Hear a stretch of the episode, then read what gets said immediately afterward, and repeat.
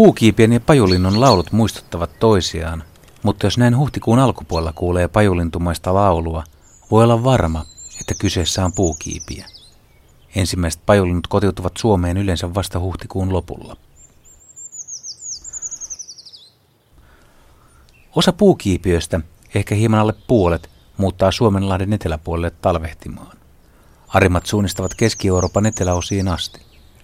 Tänne jäävät linnut kuuluvat pyrstötiaisen, hippiäisen ja viiden tikkalain lisäksi siihen hurjaan joukkoon, jotka käyttävät pääsääntöisesti ravinnokseen hyönteisiä ja yrittävät silti talvehtia Suomessa. Puukiipijät ovat tosin oppineet viime vuosina käymään lintulaudoilla ja noukkimaan kaarnanraoista tiaisten piilottamia siemeniä. Se helpottaa hieman talvisia askareita. Ravintoa on oltava tarjolla talvella aina reilusti. Jos talvi on huippukylmä, valtaosa talvehtimaan jääneistä puukiipiöistä kuolee. Mutta jos talvi on leuto, merkittävä osa tänne jääneistä selviytyy. Nämä linnut ovat etulyöntiasemassa kevään korvalla. Ne pääsevät varaamaan parhaat pesäpaikat ennen muutolta saapuvia puukiipiöitä.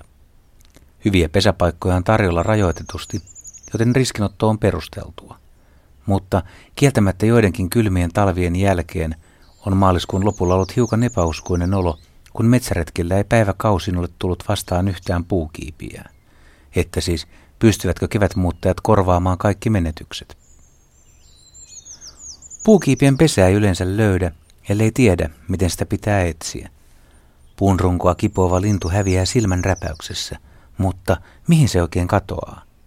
Tikankolua, pönttöä tai varpuslinnulle tyypillistä pesämalia ei näy missään. Puukiipi on pujattanut kaarnan rakoseen tai puun halkeamaan. Suuaukko ja varsinainen sisus voivat olla niin pieniä, että on oikein vaikea uskoa, että lintukolonsa ylipäätään mahtuu. Niin ikään ihmetystä aiheuttaa, miten kasvavat poikaset asettuvat ahdastakin ahtaampaan yksiöön.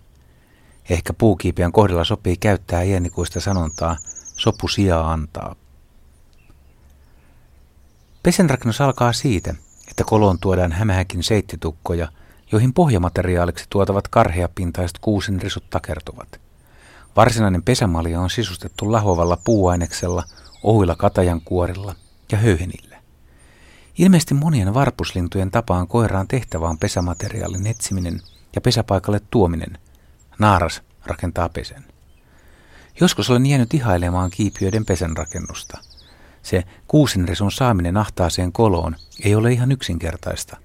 Aika moneen kertaan lintu pyörittelee risua kapeassa pitkässä nokassaan ennen kuin sopiva kulma löytyy ja oksa sujahtaa ahtaaseen koloon. Puukiipien naaras pyöräyttää neljästä kuuteen puolentoista senttimetrin mittaista munaa. Munat ovat valkeahkoja, punertavin täplin. Aika samannäköisiä kuin tiaisten, mutta hieman suttuisempia pilkutukseltaan. Naaras huolehtii kahden viikon hautumisesta yksin. Kolmossa kiipiä naaraista munii kesän aikana vielä toisenkin pesyeen. Kesämökkiläiset voivat auttaa puukiipiöitä tekemällä niille pönttöjä. Itse asiassa puukiipiöillä on olemassa parikin erilaista pönttömallia. On kolmi- tai nelikulmainen malli ja kummassakin niissä pöntön takaseinänä toimii puunrunko. Pöntön korkeus on semmoista runsaat 35 senttimetriä leveys 12 ja syvyys puun rungosta hiukan alle 10 senttimetriä.